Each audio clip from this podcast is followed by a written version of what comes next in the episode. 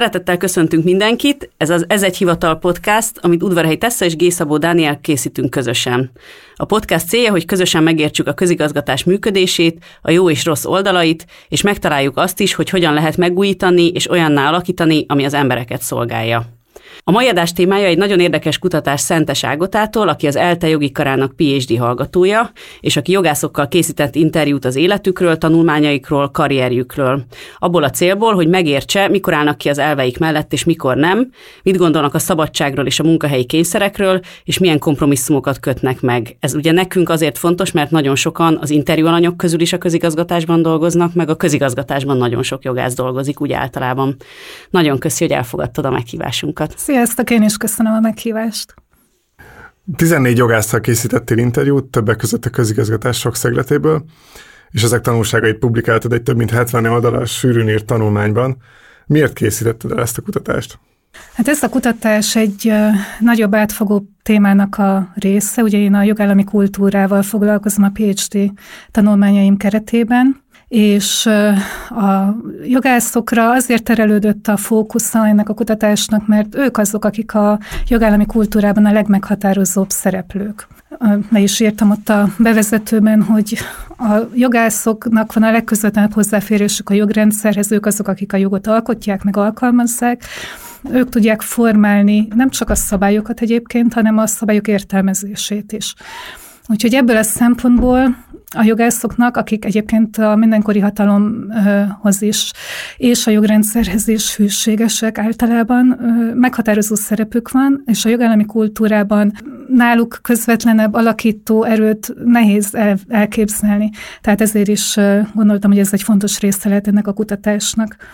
Ami a jogászokat még kitüntetett szereplővé teszi ebben, illetve a jogállamiságnak a az értékét hozzájuk kapcsolja leginkább, az az, hogy az ő szakmájuk, épp úgy, mint bármelyik másik szakma, tele van olyan szabályokkal, amik alapvetően határozzák meg a működésüket, a mindennapi gyakorlataikat. Tehát pont ahogy egy asztalosnak vagy egy orvosnak is megvannak a maga szakmai szabályai, a jogászoknak is megvannak azok a jogtechnikai, meg jogelvi alap normái, amiket nem hagyhatnak figyelmen kívül, és a jogállamiság pont egy ilyen ö, normarendszer. Tehát a jogászoknak tulajdonképpen a munka eszközük a jogállamiság, és ez az, ami, ami a legnagyobb felelősséget helyezi rájuk ebből a szempontból.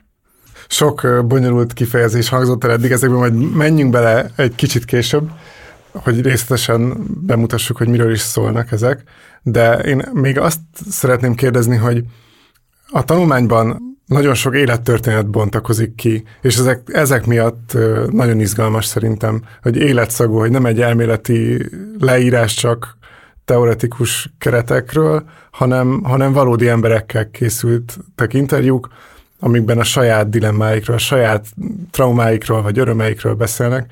Elmesélnél egy tipikus élettörténetet a interjú alanyait közül?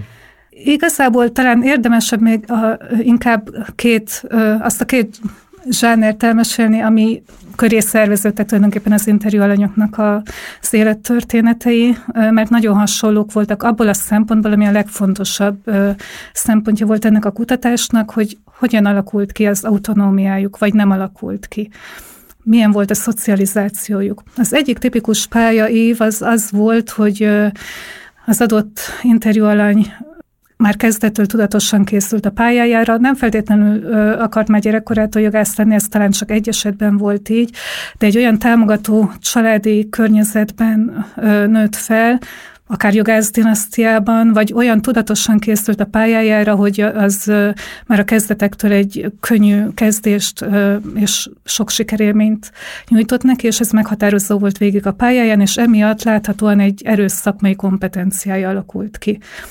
A másik tipikus életút meg az volt, aki igazából csak sodródott az eseményekkel, nem tudta, hogy mi akar lenni. Azért választotta a jogot, mert olyan tárgyakból kellett felvételizni, amiből jó volt. Az egyetem után se volt még feltétlenül kialakult elképzelés arról, hogy pontosan milyen jogterületen akar dolgozni de lassanként megtalálta a helyét. Előbb-utóbb egyébként mindegyik interjú alany úgy tűnik, hogy a helyére került, tehát mindegyikük azt mondta, amikor az összegző kérdést feltettem, hogy hát végül is a helyükön vannak. Használtad ezt az autonómia szót, mert ez majd később valószínűleg fontos lesz, hogy egyrészt mit értesz alatta, mert ez egy idegen szó, úgyhogy tök jó, hogyha elmagyarázzuk, másrészt meg, hogy miért fontos, vagy miért gondolod, hogy ez az egyik ilyen kulcs momentum.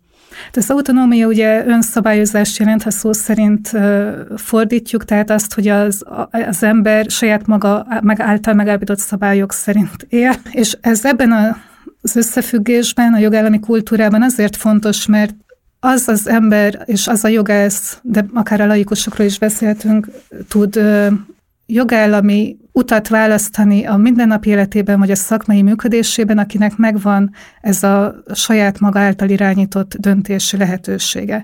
A kompetencia ennek egy lényeges eleme, ezért is helyeztem itt hangsúlyt még a, a szocializáció témájában arra, hogy, hogy hogyan alakultak ki ezek a jogászti életpályák, mert látható volt az interjúkból, hogy az, hogy ki milyen útot jutott el végül a, az adott munkahelyig, az adott jogterületig, a hivatásáig, az nagy mértékben meghatározta azt az érzést, hogy mennyire érezte szakmailag kompetensnek magát, hogyha nem voltak sikerélményei, vagy megtört az a kezdeti önbizalom a rossz tapasztalatokban, ami alapján elképzelte a pályáját, akkor ez a választ, későbbi választási lehetőségeit is befolyásolta. Tehát nem mert, vagy nem érezte szabadnak magát abban, hogy egy rossz helyről, egy neki valamilyen szempontból, akár szakmilag, akár morális kihívásokkal teli helyzetből kiszabaduljon.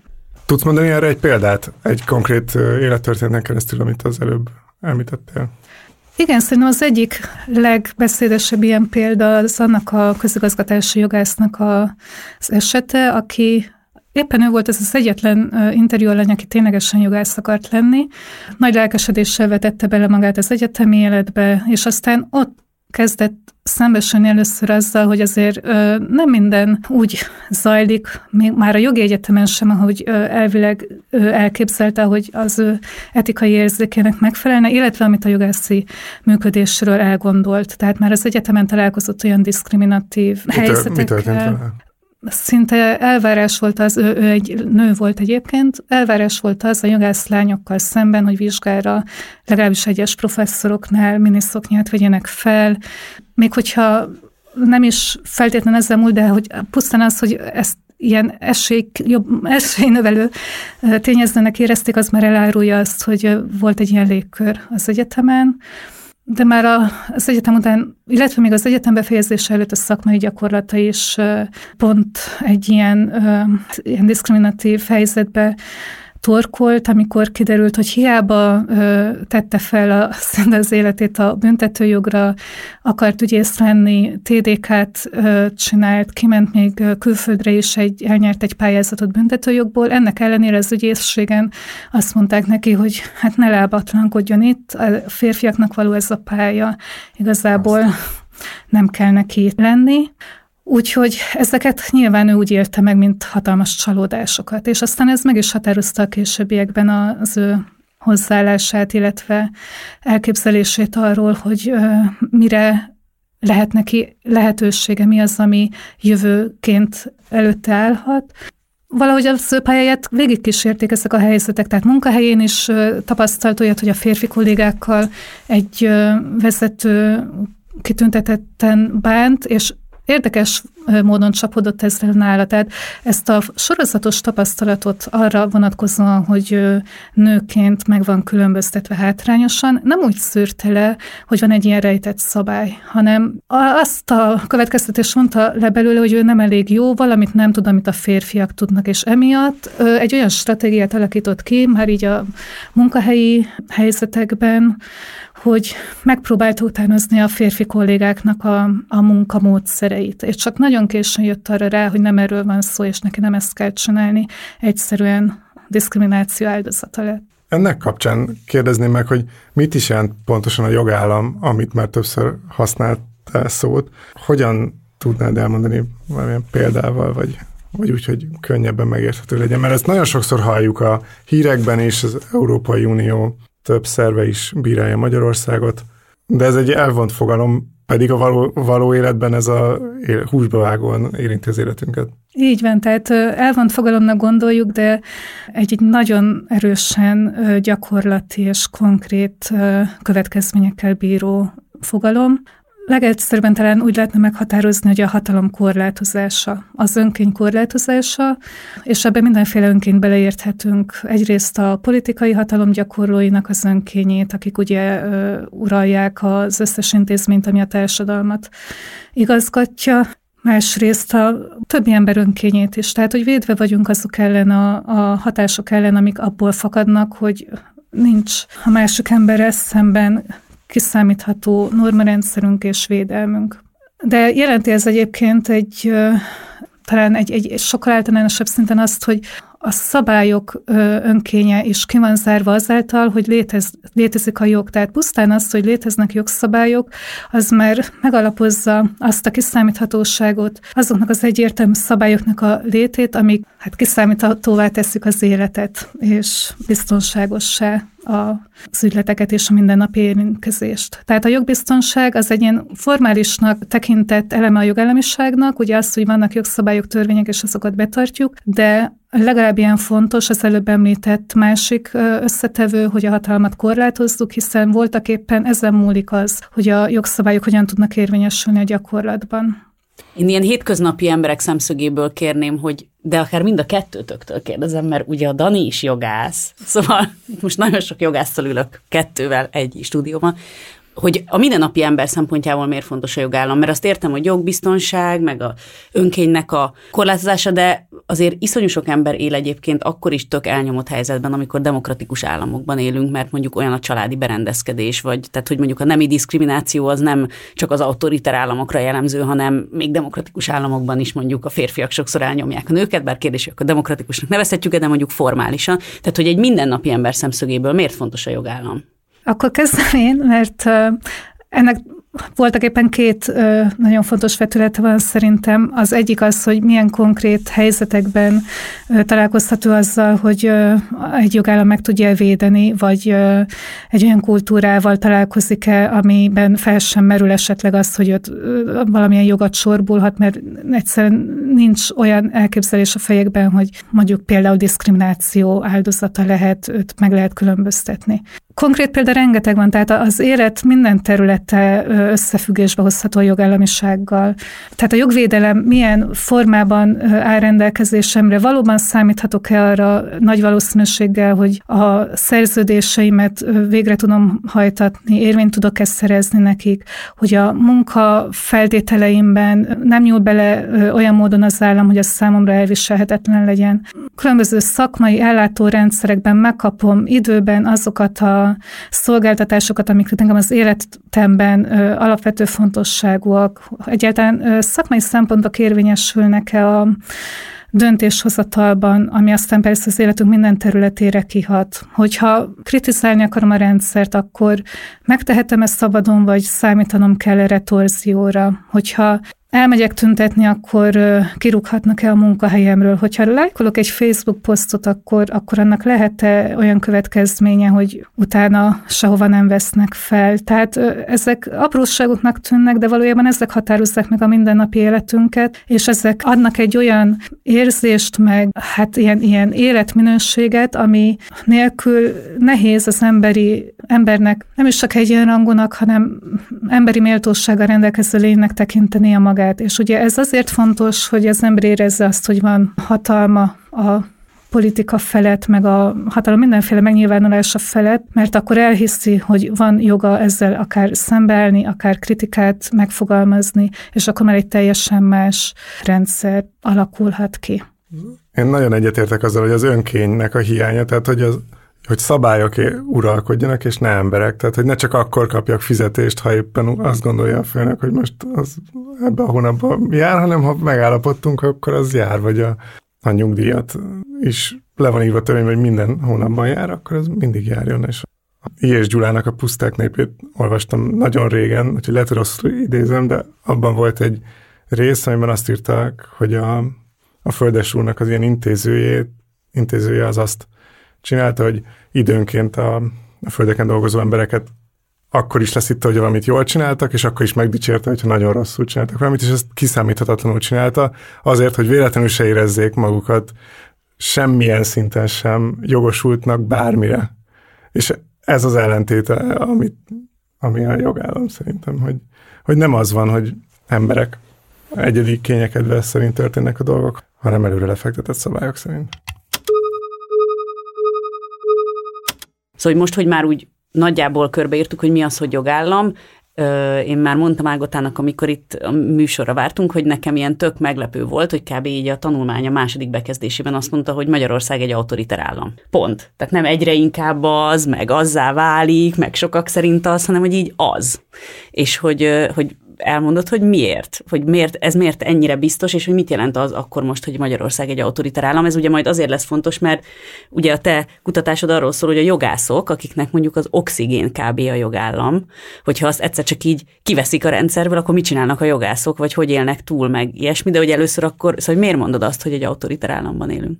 Ez azért érdekes kérdés egyébként, és valóban szoros összefüggésben van a jogászi képzetekkel, mert nem mindegy, hogy milyen szempontokat adunk meg a jogállamiság meghatározásához. Akik vitatják, hogy autoritár rendszerben élnénk, vagy inkább ilyen köztes fogalmakkal operálnak, mint a hibrid rezsim, vagy azt mondják, hogy még, még, még, még csak képülőben van, de hát még nem beszéltünk arról, hogy itt elnyomás lenne meg autoritár rendszer, azok általában arra alapozzák ezt a megközelítésüket, hogy ténylegesen nem minden pillanatban, nem minden helyzetben lép be ez a politikai logika a jogalkalmazásba. Ezek a szempontok viszont olyan szempontból megtévesztőek, hogy nem a tényleges megvalósulásnak van itt jelentőség, hanem a lehetőségnek. Tehát onnantól kezdve, hogy egy rendszer nem garantálja azt, hogy minden helyzetben jogállami, vagy hát a helyzetek nagyobb részében, ugye mert ez minden, ahogy te is mondtad, demokráciákban is lehetséges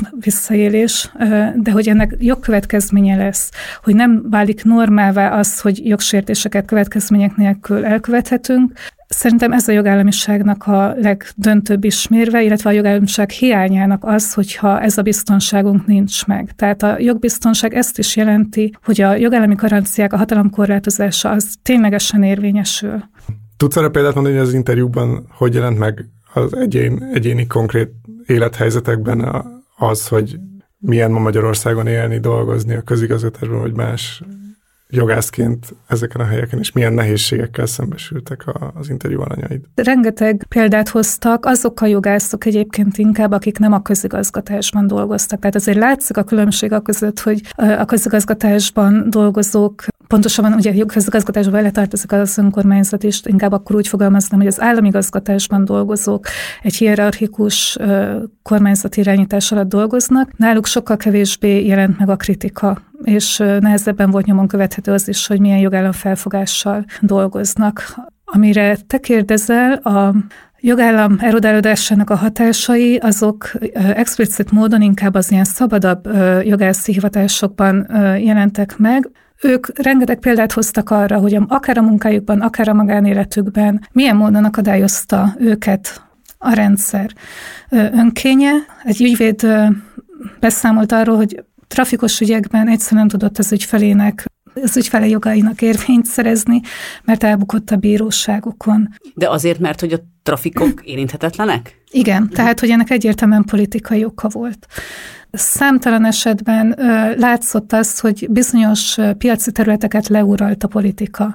Elvitte az építőipart, a hulladékgazdálkodást, és emiatt külföldi befektetők elhagyták az országot. Egy ügyvéd mondta, hogy egyszerűen nem is jönnek emiatt, nem látják értelmét. De olyanokról is beszámoltak, hogy amikor a közbeszerzések felpörögtek, és ez egy nagyon jó üzletágnak tűnt a jogászok számára is, mert rengeteg megbízást kaptak, egész addig nem volt ez a probléma, amíg a Fidesz rendszere át nem alakított ennek is a logikáját, és a politika elkezdett ebbe is nagy mértékben érvényesülni. Egy másik ügyvéd azról azt mesélte, hogy, hogy ők mindenféle képzést elvégeztek, mindenféle ügyfélkört aktivizáltak, és belásták magukat er, ebbe a területbe, és nagyon jól is ment nekik egy ideig ez a közbeszerzéses terület, de abban a pillanatban, hogy átvette a politikai hatalom az irányítás fölött, a terület fölött, ők kiléptek. Tehát azt mondták, hogy ők ezt nem vállalják, mert egyszerűen a morális elveikkel szembe megy, és innentől kezdve nem tudnak ebben partnerek lenni. Szerinted a közigazgatás, az államigazgatásban dolgozó jogászok azok azért voltak kevésbé kritikusak, mert félnek kritikát megfogalmazni, vagy pedig azért dolgoznak az államigazgatásban, mert nekik oké okay a jogállam hiányában dolgozni? Szerintem mind a kettő igaz, mert mind a kettőre volt példa, és egyébként úgy gondolom, hogy ez a tendencia érzékelhető is, a, különösen a fiataloknál hogy náluk már a jogállam fogalom nem feltétlen az, amit mi tanultunk annó az egyetemen. Ők már nem biztos, hogy érzékelik ezt a különbséget, abban, amit uh, mi még látunk. Tehát, hogy a jogállam, az fiatalabb generáció egyes képviselőinél már pusztán a formai jogállamiságot jelenti, tehát, hogy a jogszabályokat be kell tartani. Nyilván ők sokkal könnyebben uh, meg tudnak maradni az államigazgatásban, és nem érzik úgy, hogy ha a hatalom visszaélése benyomul a ügyek elintézésével, akkor nekik el kell hagyni a pályát. De azért ennél jellemző volt az, amit azért, te mondtál. Ez durva. Mármint, hogy az emberek belenőnek, a jogászok belenőnek abba, Bizony. hogy egy autoritár rendszert is jogállamként éljenek meg, hiszen ez van. Így van. Ez, ez, ez nagyon súlyos hatása a jogállam rombolásának. És erre is kitértem egyébként a tanulmányban, mert ahogy mondod, ez, ez talán az egyik legsúlyosabb következménye ennek a jogállami kultúra lebontásnak, amit most tapasztalunk. De a másik, amit, amire rákérdeztél, az talán még hangsúlyosabb volt valóban, hogy aki az államigazgatásban dolgozik, az nyilvánvalóan kevésbé fog kritikát megfogalmazni, hiszen egy olyan hierarchikus függésben dolgozik, ami nem engedi meg a szabad véleménynyilvánítást, illetve a szabad ügyvitelt azokon a területeken, ahol a politika érintettsége látszik. Már a, a közigazgatásnak az alsóbb szintjén is beszámolt róla az egyik interjú alany, hogy ő például azért hagyta ott a hivatalt, mert ö, az volt a kérés felé, hogy az egyik ügyfélnek az ügyét úgy intézze, hogy a börtönbe kerüljön. Tehát, hogy, hogy egy politikai bosszú állt a tényleges határozati döntés mögött. Az a kérés érkezett hozzá, hogy egy ügyet úgy bíráljon el, ami egyébként nem volt szakmailag megfelelő, hogy azzal az illető lehetőleg börtönbe kerüljön, mert egy politikai riválisa volt az a helyi politikai hatalomnak. És ő azt mondta erre, hogy ezt, ezt az ő gyomra már nem veszi be, és akkor ott is hagyta. És ezt a, nem vállalta, nem csinálta Nem vállalta meg, el. Így van, és így lett ő jogtanácsos, de ott se volt annyira egyszerű az élete, mert akkor meg belekerült. Jogtanácsos? Jogtanácsos az az a fajta ügyvéd, az a fajta jogász, aki egy munkáltatónak dolgozik, tehát nem olyan szabad, mint egy ügyvéd, aki bármilyen ügyfélnek elláthatja az ügyeit megbízás alapján, hanem egy konkrét munkáltatója van, és annak a mindenféle jogász. jogász. Igen. Mm. De ott sem került ki a hatalom nyomása alól, mert ott meg olyan ügyekbe vonták bele, hogy a privatizált vagyont kellett ilyen politikai strómanok között feldarabolni. Hát ez se bírta sokáig, kiment ügyvédnek. Ott szerencsétlenségére pont a 2010-es időszak után kezdte a működést, és olyan ügyfelektől kapott megbízást, akik nagyon szoros kapcsolatban álltak a politikával, tehát valahogy ez így végigkísérte az ő pályafutását, és amikor hát úgy mesélt, hogy már úgy érezte, hogy a az élete forog veszélyben, mert olyan maffia-szerű ügyletekbe kellett részt vennie, amikből ő már nem látta a kiutat, akkor az ügyvédséget is otthagyta, és akkor visszament a kezdetekhez, a mezitlábas ügyfeleihez. Ő így hívta őket, azokhoz a teljesen egyszerű jogi problémákhoz, amikben nem volt politikai érintettség. Tehát akkor az ő nehézségei nem 2010 után kezdődtek, nem. hanem ezek a durva dolgok, amit mondtál az elején, így hogy van. börtönbe juttassa, azt még 2010 Igen, ez még a korábbi rendszerben, én úgy emlékszem, hogy ez ráadásul még a rendszerváltás előtt volt egyébként. Az ő pályáját valahogy ez mindig végigkísérte, de szerintem az ő életútjából nagyon jól látszik az a morális tart, magatartás,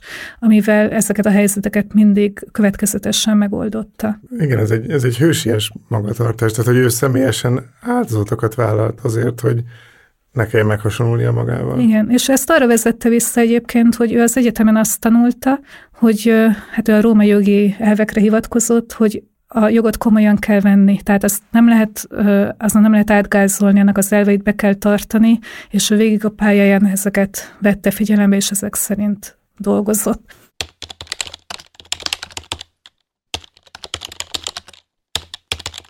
Én most egy kicsit egy ilyen kritikusabb oldalról nézném meg ezeket a jogászokat, és akkor most itt kifejezetten azért azok érdekelnek minket, akik a közigazgatásban dolgoznak. Ugye Bourdieu, aki egy francia filozófus, szociológus, mondja azt, hogy a jogászok állami nevességgé avatták magukat. Kérlek, magyarázd el, hogy ez mit jelent, miért, miért hív őket így, és hogy ez mennyire van így Magyarországon. Hát Bourdieu egy nagyon fontos összefüggésre világított rá ezzel. A jogásság volt az mindig is, ami az éppen aktuális hatalom gyakorlókat kiszolgálta a jogrendszerrel, tehát ők azok, akik megalkotják a jogot, alkalmazzák, felállítják az intézményeket, és aztán ők határozzák meg azt is, hogy ez milyen értelmezést nyerjen a jogalkotásban, a jogalkalmazásban. Ezért nem szeretik sokan a jogászokat? Igen, hát nyilván többek között ezért sem. De a legfontosabb, a legnagyobb jelentősége ennek abban van, hogy a, a jogalkotás révén a jogászok a társadalomban lévő sokféle érték meg érdek közül egy adott jellemzően az uralkodó politikai osztálynak az értékeit megjelenítő normákat emelik törvényi szintre. Tehát egy olyan legitimációs funkciójuk van, ami aztán hosszú időre meghatározza a társadalomnak a működését, az értékviszonyait, a helyzetét, a struktúráját, és itt azért fontos a hosszú táv, mert hát ugye az nyilvánvaló, hogy az adott pillanatban is akkor ez egy közvetlen hatással bír a, a mindennapokra, a jogi működésre, de ezzel, hogy a jog által neutralizálja, természetessé teszi azt az adott értékrendszert, ami voltak éppen csak egy rétegnek a, a, az értéke, meg érdekei, ezáltal a többi lehetséges értéket elgondolhatatlanná teszi hosszú távon. Tehát Bourdieu azt mondja,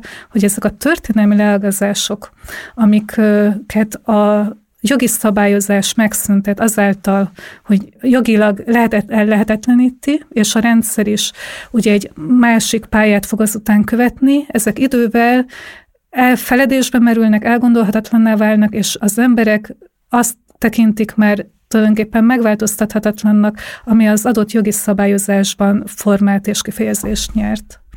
Erre tudtok bármelyik esetleg konkrét példát mondani, hogy, hogy hogy történik ez, hogy a jog egy bizonyos érdekcsoportnak az értékeit egyszer csak így ö, megfogalmazza, és aztán az válik a normává, sőt a természetessé. Tehát, hogy mondjuk konkrét példa, ami ilyen értékrend egyszer csak már az mindenki az hogy ez a normális, miközben ez egyszer csak mondjuk egy kisebbségnek, csak éppen uralkodó kisebbségnek volt a, a jogi értékrendje. Hát szerintem akár a mindennapjainkra is gondolhatunk, a jelen helyzetre, én nagyon súlyos dolognak érzem azt, hogy akár a hajléktalanok kriminalizálása, akár az azonos neműek családjogi helyzetének a jogszabályba foglalása révén egy olyan kultúrát alakít ki a jelenlegi hatalom, és ugye ez az ő szűk értékfelfogását közvetíti, ami hosszú távon oda vezethet, hogy természetesnek fogjuk tekinteni, hogy ezek az emberek nem egyenrangúak, hogy a hajléktalanokat meg kell különböztetni, nem illeti meg őket a szolidaritásunk, hogy az azonos nemek el vannak vágva egy csomó olyan, akár családjogi, akár gazdasági, vagyonjogi lehetőségtől, ami minden más embernek a rendelkezésére áll. És ugye ebben van Bourdieu meglátásának szerintem a jelentősége, hogy ez nem egy rövid távra szóló hatás, hanem ez hosszú távon még rombolóbb tud lenni. De pont ezekben a kérdésekben van vita. Például a, azonos neműek házasságát a társadalomnak egy nagyon jelentős része, azt nemrég olvastam, hogy kb. 40% az támogatja, vagy így nem tartja olyan fontos kérdésnek, mint amennyire a, a kormány tartja. Hát éppen ebben ö, látszik ez a visszaélésszerű jogalkotás, hogy a kormányzat egy láthatóan a nagy társadalmi támogatottság ellenére foglal törvénybe olyan normákat, amik nem fejezik ki a teljes társadalom érték felfogását. Csak ez, ez akkor nem fog vagy jelen, jelenleg nem úgy néz ki. Reméled, hogy nem fog sokáig, Jelen, de hosszú távon akár jelenleg, beépülhet, mint norma. Igen, de jelenleg nem úgy néz ki, hogy ez, tehát jelenleg vesztésre állnak, én azt gondolom. Ezt már a, már a, Hát a társadalmat ez nem mozgatja meg annyira, ez nem... Tehát a, szerintem a, a, az ilyen nagy hullám az afelé megy, hogy előbb-utóbb kiterjesztődnek a jogok a, azonos neműekre is. Most van egy ilyen időleges... De én, én, nem, én nem úgy érzem, hogy nyerésre állnak. Na itt jön be a jogi kultúrának, meg a jogállami kultúrának a jelentősége, hogy a társadalomban van-e olyan erős ellenállás, van-e olyan kulturális tartás, ami meg tudja hiúsítani ezeket a kormányzati szándékokat, és akár a jogalkotásnak ezzel a normalizáló hatásával szemben is idővel ki tudja vívni azt, hogy visszálljon a pluralitás, ami végülis egy minden társadalomnak a természetes állapota. Bármilyen arányú viták is vannak egy adott társadalomban mindig veszélyezteti az, hogy, hogy a kormányzat és az őket kiszolgáló jogásság, ugye nem véletlenül szól a, ez a kutatás is nagy mértékben a jogászi szerepekről, mennyire tudja átvinni az akaratát ezen a természetes társadalmi felfogáson. És ebben van nagy felelősségük a jogászoknak. Volt olyan interjú alanyod, aki, hogy mondjam, meghasonlott magával, tehát hogy nyomás érte, nem akarta, de mégis megtette, és, és hogy ez, ezt hogyan élte meg? A legeklatánsabb példája ennek a, az a két jogász volt tulajdonképpen, és nagyon hát idézőjelben szerencsésen az én, én szempontomból, a kutatás szempontjából, tudomány szempontjából szerencsésen jöttek ki azok az interjúk, amik ugyanabban a minisztériumban dolgozó két jogásznak a munkájáról szóltak, ugyanis összehasonlíthatóvá tette a kétféle ö, felfogást, a kétféle helyzetértékelést, illetve azokat a stratégiákat, amiket ők megpróbáltak követni ebben a hát nem könnyű helyzetben. Az ő munkájuk ugyanis arról szólt, hogy ö, a jogszabályok előkészítését koordinálták, illetve ténylegesen is részt vettek a kodifikációban a minisztériumban, tehát közvetlenül talán ők voltak a legközelebbi kapcsolatban. Ők a jogszabályokat. Igen, rész. tulajdonképpen ők egyeztettek benne, ők véleményezték, ők próbáltak valami szakmaiságot belecsempészni, de hát ugye, ahogy az egyik interjú alany mondta, ők, ők nem orvosok, meg nem építészek, tehát most hiába tolnak eléjük mondjuk egy olyan jogszabálytervezetet, ami ezekről a területekről szól, azzal, hogy a kormány megszüntette a szakmai egyeztetést, meg a társadalmi vélemény kikérését, teljesen a jogászokra, méghozzá ezeknek a nagyon szűk csoportjára, akik ott a minisztériumban vannak, tolta rá a jogalkotásnak még ezt a tényleg szakmai részét is, de nem ez volt a legnagyobb problémájuk, hát ez is azért elég komoly probléma, hanem az, hogy ők szinte minden jogszabály tervezet kapcsán súlyos alkotmányossági problémákat érzékeltek. Mind a ketten abban egyformán álltak hozzá a munkájukhoz, hogy megpróbálták ezt, nem is csak megpróbálták, ténylegesen hivatalos úton jelezték ezt a tervezetekben a feletteseiknek, leírták konkrétan, hogy ez vagy ez a rendelkezés milyen jogelvbe ütközik, milyen alkotmányossági alapelveket sért, és az esetek túlnyomó többségében ennek nem volt foganatja. Tehát azzal szembesültek, hogy hiába írják le, hiába kritizálják az adott javaslatot, nincs eredménye. És itt vált el a két jogásznak a felfogása, illetve a stratégiája, ugyanis az egyikük, aki hát már sokkal régebb óta dolgozott ebben a közegben, és hűségesebb is volt ehhez a rendszerhez, ez látszott a megnyilvánulásaiból is, azt a stratégiát követte, hogy hát egyrészt nem gondolkozott azon, hogy kilépjen, tehát ő benne meg sem fordult azt, hogy el kéne hagyni ezt a munkahelyet, ő mindig megpróbált javítani a dolgokon, és ezt meg is magyarázta magának, tehát ő úgy csökkentette a kognitív diszonanciáját, hogy elmondta mindig azt, hogy mi a baj az adott jogszabályjal, és onnantól kezdve ő feltette a kezét, és azt mondta, hogy innentől a vezetők felelőssége az, hogy ezzel mihez kezdenek.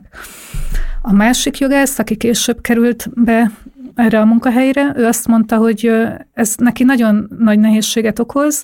Ő nyíltan vállalta azt, hogy az ő habitusában ez hasadást okozott, és emiatt nagyon rosszul érzi magát a munkahelyen, és ki is akar lépni, keresi ennek a lehetőségét, de amíg ott dolgozik, amíg nem tud pályát váltani, addig azért megpróbálja is a lehető legjobb módon csinálni. Ő viszont megfogalmazta azt, hogy ő egy szem ebben a láncban, ő része ennek a rendszernek, neki is van felelőssége. Ugye az előző jogász azt mondta, hogy a felelősség az a vezetőké, és ő igazából olyan, mint, mint a Szabó István féle Mephisto, aki áldozat ennek a rendszernek, és, és hát igazából egy ilyen drámai hősként ábrázolta magát, talán ezzel segítve azt, hogy valahogy fel tudja dolgozni ezt a tényleg nem könnyű helyzetet. Ezek tényleg nagyon nehéz helyzetek, mert ez, ez megél, az emberek megélhetéséről szól, vagy a karrierjéről, vagy és nem csak erről, hanem a mentális egészségükről is. Tehát szerintem a rendszernek az egyik legnagyobb bűne az, hogy ilyen helyzetbe hoz tényleg szakmailag elkötelezett embereket, akik egy jogállami rendszerben a, a, az alapjai lehetnének egy jól működő szakmailag is minden szempontból jóra törekvő közigazgatásnak a közigazgatásban függetlenül attól, hogy hol vagyunk, de az egy örök dilemma szerintem, hogy akik a közigazgatásban dolgoznak, azoknak egyrészt végre kell hajtani a utasításokat, amik fentről jönnek, hiszen azok az emberek vannak megválasztva, a politikusokat hatalmazták fel demokratikusan a, a nép, és hogy az a demokratikus, hogyha az ő akaratuk valósul meg aztán a, az egész rendszeren keresztül, hiszen így van az elszámoltathatóság rendszere. De közben a közszférában dolgozó embereknek is van emellett a lojalitása mellett egy lojalitás alapelvekhez, alapértékekhez, úgy általában a jó kormányzás felé, vagy a következő generációk felé. Azt hogy lehet összeegyeztetni szerinted? Hát itt világosan kell látni a különbséget a demokrácia meg a jogállam alapelvei között, illetve azt, hogy ez a két, illetve az általad be, harmadikként behozott alapelve a hatékonyság, az hogyan tud együttműködni egymással. Alapból ezek nem kéne, hogy feltétlenül ellent mondjanak egymásnak. A jogállami berendezkedés ezt nagyon jól tudja kezelni. Azt, hogy az emberek megválasztanak egy politikai rendszert, úgymond a képviselőiket azt szerint választják meg, hogy milyen programot képviselt, és milyen döntéseket fog hozni, és ennek a közigazgatási kivetülését majd a bürokrácia ugye megvalósítja, az nem jelenti azt, hogy a bürokráciának önmagában ne lenne egy másfajta elköteleződése is. Nem véletlenül vált professzionálissá múlt múlt, hát most már kettővel ezelőtti század végén a, a bürokratikus működés. Pont ez volt a lényege, hogy, hogy jogszabályok és jogelvek szabályozzák a hivatalnokoknak a működését, tehát nem mehet át a politikai akarat, bármilyen népboldikító eszmék táplálják is, teljesen direkt módon a bürokratikus és a jogi mező működésébe. Mindig le kell fordítsa a jogi mező a maga nyelvére, a maga kódjára és a maga elveire a megfogalmazott célokat. Éppen ezért a bürokráciában dolgozóknak tulajdonképpen nem annyira a politikai rendszerhez kell hűségesnek lenniük, hanem a joghoz. Ha nagyon leegyszerűsítem, akkor nem az államhoz, hanem a jogállamhoz. Bármilyen utasítást kapnak, vagy bármilyen ö, politikai célt kell végrehajtsanak, mindig az elsődleges szempontjuk az kell legyen a végrehajtásban, hogy megfelel a jog, jog, jogszabályoknak, és nem csak formai szempontból, hanem a magasabb alkotmányossági kritériumoknak is. Szerintem ez az utóbbi az, ami inkább nehézséget okozhat, és ami felé ugye a mai rendszer tolja a bürokráciát, és hogy ez az alkotmányosság nem létezik íratlan formában, alkotmányosságnak csak azt tekinthetjük, ami az alaptörvénybe kodifikálva van. És még azt sem mindig veszük feltétlenül komolyan. Igen, engem az érdekel, mert azért most itt a jogászok felelősségéről beszélünk, hogy azért az az autoritár rendszer, amiben most élünk, az egy jogszabályokkal nagyon szépen kihímzett rendszer, szóval, hogy elképesztő mennyiségű jogszabály születik. Ugye erről már beszéltünk is, hogy az feladat, hogy a magyar közlönyt éjjel is el kell olvasni, mert lehet, hogy délután öt és éjfél között történt valami, ami mondjuk alapvetően meghatározza azt, hogy például egy önkormányzatban mi lesz a feladatunk. Az interjú alanyaidban, meg úgy általában a tapasztalatban, tehát hogy hogy látják a felelősségüket ennek a, az autoritár rendszernek a fenntartásában ezek a jogászok, és akkor két ilyen konkrét példám is van, ami nem feltétlenül a te interjú alanyaidhoz kötődik, csak ami nekem így eszembe jut. Tehát az egyik az az, hogy a választási törvényt is jogászok írták, és az a választási törvény az úgy van megírva, hogy alapvetően az uralkodó hatalomnak kedvezzen, vagy mondjuk mondjuk a hajléktalan embereket kriminalizáló törvényt, azt először az alkotmánybíróság kidobta az ablakon, mert azt mondta, hogy nem felel meg az alaptörvénynek, vagy alkotmánynak, nem tudom akkor éppen hogy hívták, és akkor mit csináltak? Beleírták az alaptörvénybe azt, hogy a hajléktalanságot lehet kriminalizálni. Azt is jogászok gyártották le, hogy az oda belekerüljön.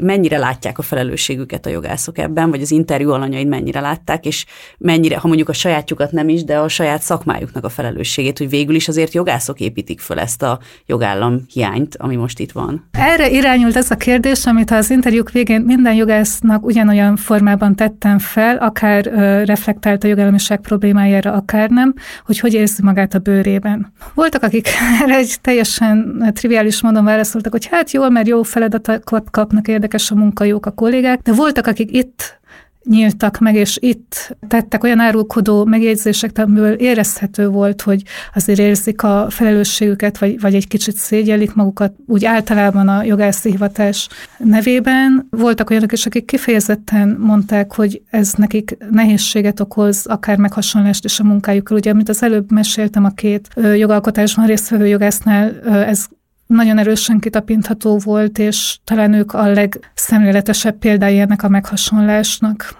Az interjúkból egyébként az olyan elméleti szinten nem jött le, hogy Ugye az, az a rendszer, amit mi legalista autokráciának nevezünk, és ami pont arra utal, hogy ezt jogászok hozták létre, törvényekbe van rögzítve, most már ilyen veszélyhelyzeti kormányrendeletekbe a mostani hatalom, az valóban a jogászok közreműködését igényelte, ez kevésbé jött ki az interjú alanyoknak a beszámolóiból, de azok között, a jogászok között, akikkel én beszélgetek, azért ez elég alapvető tudás és beismerés, és talán egy kicsit ennek kompenzálására is vannak olyan kezdeményezések, amikkel próbálunk javítani a helyzeten, a rendszeren, javaslatokat fogalmazunk meg, vagy egyszerűen tartjuk egymásban a reményt.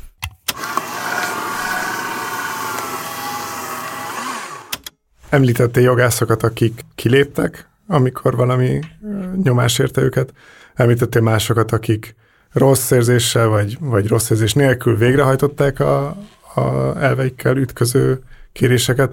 Volt-e olyan, amikor sikeresen álltak ellen, vagy valamit meg tudtak akadályozni, vagy a saját elveiket keresztül tudták vinni egy, egy rossz utasítással szemben?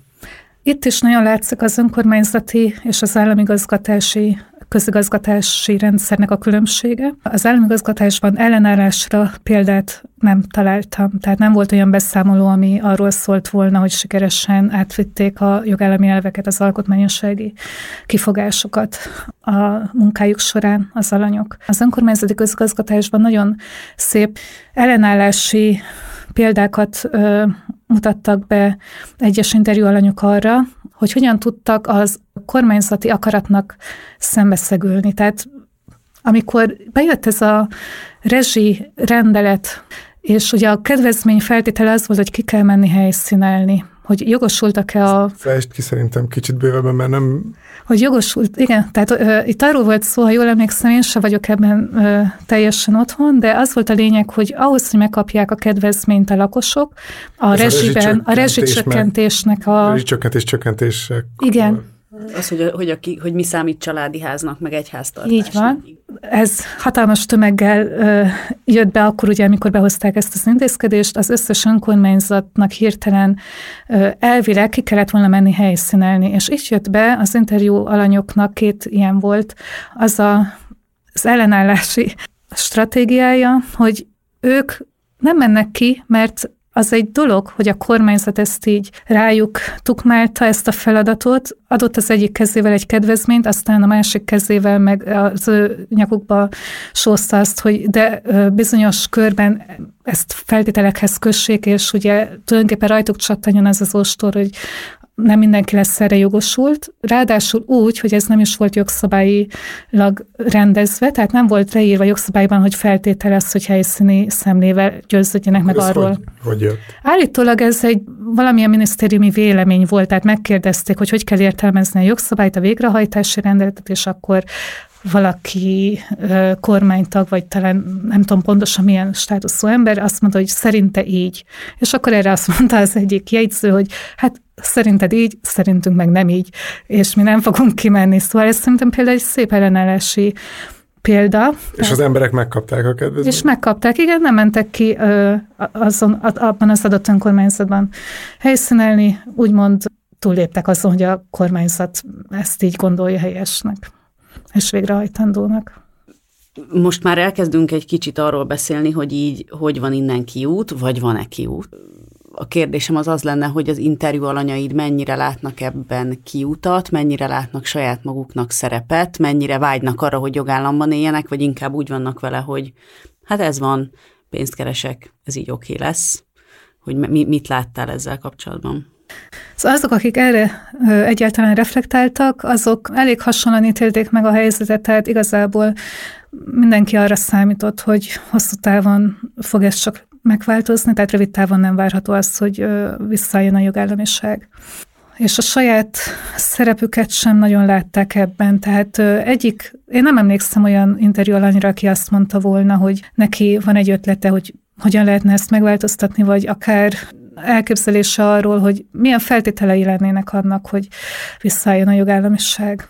Ez mondjuk azért durva, mert ugye pont mondtuk, hogy a, hogy a Burgyi mondja, hogy ők az állami nemesség, tehát azért még mindig a jogászok az egyik legnagyobb hatalommal rendelkező társadalmi csoport, és ők nem látják maguknak, nem látnak maguknak szerepet ebben a rendszerben, az számomra elég ijesztő. Most nyilván le, nem tudom, hogy jogvédőkkel készítettél le interjút, mert nyilván a jogvédők azok máshogy viszonyulnának ehhez, de azért a jogásztársadalomnak kisebbsége azok, akik jogvédelemmel foglalkoznak, és nem, nincs is, nincsenek annyira megbecsülve, hogyha jól tudom a jogásztársadalomban, vagy nem tudom, majd ezt mondjátok. Tehát, hogy nekem azért ez döbbenetes, hogyha valaki a nemességét alkotja egy, egy társadalomnak, és tulajdonképpen, ha jól értem, lenne a kezükben eszköz, vagy hát akkor kérdezem, hogy van-e a kezükben eszköz, és mégis azt gondolják, hogy ők akkor most ezt ki fogják bekelni, és majd lesz egyszer valahogy. Hát itt a kulcsmondat az, hogy van-e eszköz a kezükben. Nem véletlenül pessimisták a jogászok, ők ugye közvetlenül látják azt, hogy hogy működik a jogrendszer. És azt látják, hogy a miután a jogrendszerbe olyan mértékben hatolt be a politikai logika, hogy ez lehetetlenné teszi már a jogállami elvek működését, ezért ők már hiába próbálnának bármit tenni, hiába akarják a bíróságokon érvényesíteni az igazság, igazságot, tehát legalábbis a bizonyos igazságfelfogást, a jogot, a jogszerűséget. Hiába próbálnak alkotmányos érvekkel előhozakodni, a hatalom egyszerűen ezt meghiúsítja azokban az esetekben, amikor érdekében áll. Jogvédőkkel azért nem készítettem interjút, mert pont ez volt a, az érdekes számomra, hogy a mindennapokban hogyan működik a jogállamiság. Tehát van-e olyan szakmai etosz, ami ellen tud állni a politikai hatalomnak, és ez Azért érdekes ezen a legalsó szinten, úgymond, mert ez a legtömegesebb és az emberek életét a leginkább befolyásoló szférája a jogrendszernek. Tehát ugye az emberek a hivatalokban, a bíróságokon, a, akár a, a jogvitáig el sem jutó mindennapi élethelyzetekben szembesülnek azzal, hogy tudják érvényesíteni a jogaikat, hogy egyenrangúak-e, meg, megmarad-e a méltóságuk. A bíróságok részéről valamilyen ellentartást azért láttunk szerintem az elmúlt években, mert egy tapasztalt bíró az látott már kormányt jönni, látott már kormányt menni, látott mindent, sok mindent látott, aki 20-30 éve bíró, azt, az megszokta, hogy ő neki nem parancsol senki, hát ő, ő parancsol másoknak, hogy mi történjen, és lehet, hogy túlzok, meg van, tehát nyilván ott is sok minden történt, meg, meg ami igazán fontos ügy, azt akkor elviszik az alkotmánybíróságra esetleg, vagy bármi, de hogy Azért a bíróságokon ott, ott voltak fontos falsős ügyek, amikben a kormánynak ellentétes döntés született, és a, A bíróságokkal kapcsolatban volt-e valamilyen meglátásod a interjúk során? Igen, tehát voltak beszámolók a bírósági tapasztalatokról is, pozitívak és negatívak is. Ugye pont a trafikus ügyek kapcsán adott hangot az elkeseredésének az egyik ügyvéd, hogy ott már láthatóan eldőlt a végvár, de azért még ő sem mondta le azt a következtetést, hogy akkor általában a bíróságok megadták magukat, és én is úgy gondolom, hogy azért ez még nem így van. Talán a bíróságok azok pont, akik a legerősebben védik még a jogállamiságot, ebben nem kis része van a szocializációjuknak. Tehát ugye mire bíró lesz valaki, addig azért elég sok képzési meg szocializációs hatáson megy át.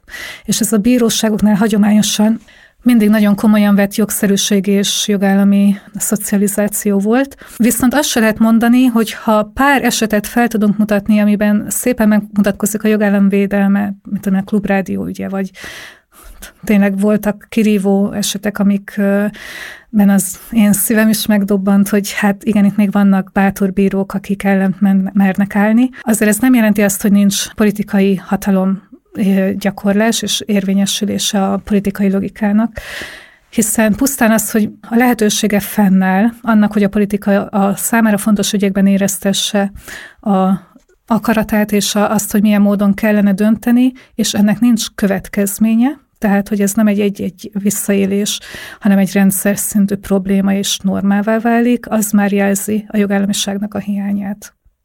Mégis, mert azért ez a műsor nem szeretjük, ha csak szomorkodik. Ez most egy elég szomorú műsorra sikerült, Dani nem örül ennek. Ő szereti, hogyha optimistábbak vagyunk ennél, de hogy tényleg azért próbáljuk úgy befejezni, hogy valami, hogy tulajdonképpen azt szeretném kérdezni, hogy mi a teendő mi a teendője a jogászoknak, mi a teendője a hivatalnokoknak, mi a teendője, mit tudnak tenni azért, hogy egy olyan közigazgatás legyen, vagy egy olyan ország legyen, hogyha most ilyen nagyot akarok mondani, ami az alapértékek mellett kiáll, ami ellenáll az ilyen autoriter irányoknak, és ami meg tudja védeni a jogállamot, meg hát bizonyos szempontból az állampolgárokat az önkény ellen, hogyha már a jogállam nincsen, de még mindig ott ülnek a jogászok a rendszerben. Ez egy nagyon fontos kérdés szerintem, tényleg ezen múlhat a jogállam sorsa, hogyha az intézményeinket már nem tudtuk megvédeni, és egyre szűkül a lehetőség annak, hogy intézményi keretek között szerezzünk érvényt a jogállami elveknek, azért minden egyes jogásznak van még egy olyan kicsi, a saját működési körében létező mozgástere, hatóköre, amit mindenképpen érdemes szerintem ennek a úgymond jogállami programnak a szolgálatába állítani, tehát hogy akkor is képviselni kell a jogállami elveket, és a mindennapokban is éreztetni ennek a fontosságát, hogyha már nem sok reményünk van arra, hogy a közeljövőben intézményi szinten visszafordulhat ez a folyamat, ez a romlás.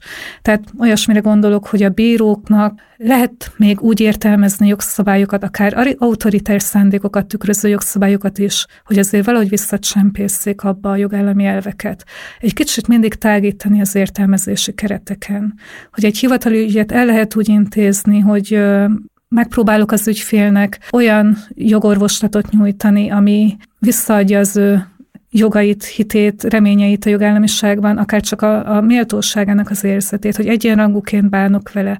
Már pusztán az, hogy az emberek azt érzik, hogy számít a véleményük, hogy nincsenek leuralva a, akár a hétköznapi érintkezésekben sem, az egy olyan tartást adhat nekik, ami kialakítja azt a kultúrát, amivel aztán később, amikor nagyobb válik a mozgástér, tudnak élni, és meg tudják változtatni a rendszereket is. Vagy akár ebből indulhat el egy olyan ellenállás, hogy azt mondja valaki, hogy engem igenis megélet egy bizonyos jog, engem a hatalom nem tiporhat el. Igaz, hogy le van írva a jogszabályokban valami, de én úgy érzem, hogy ez igazságtalan, és mivel tudom azt, hogy számomra ez a rendszer nem biztosítja azt, ami engem megillet, akkor én ezzel fel fogok lépni, mert nem csak, hogy a saját érdekemről van szó, hanem egy, egy általánosabb emberi normáról van szó. Tehát, hogyha ezt tudatosítani tudjuk az emberekben, akkor már egy elég nagy lépést tettünk a jogállamiság visszaállítása felé.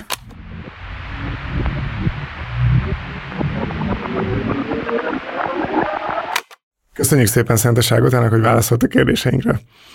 Köszönjük, hogy meghallgattatok minket. Köszönjük Puskár Krisztiánnak a szerkesztői munkát, Lőrinci Áronnak a hangmérnökséget, és Törőcsik Editnek a kérdések összeállításában nyújtott segítséget. Örömmel várjuk a visszajelzéseiteket, kérdéseiteket, és a téma és vendégjavaslataitokat. Írjatok nekünk a podcast kukac ez egy hivatal.hu címre. Ha nem akartok lemaradni egyetlen adásról sem, akkor kövessétek a Partizán podcastok csatornáját, ahol még sok más izgalmas témáról hallhattok műsorokat. És persze ne felejtjétek támogatni a Partizánt, hogy minél tovább tudjon működni.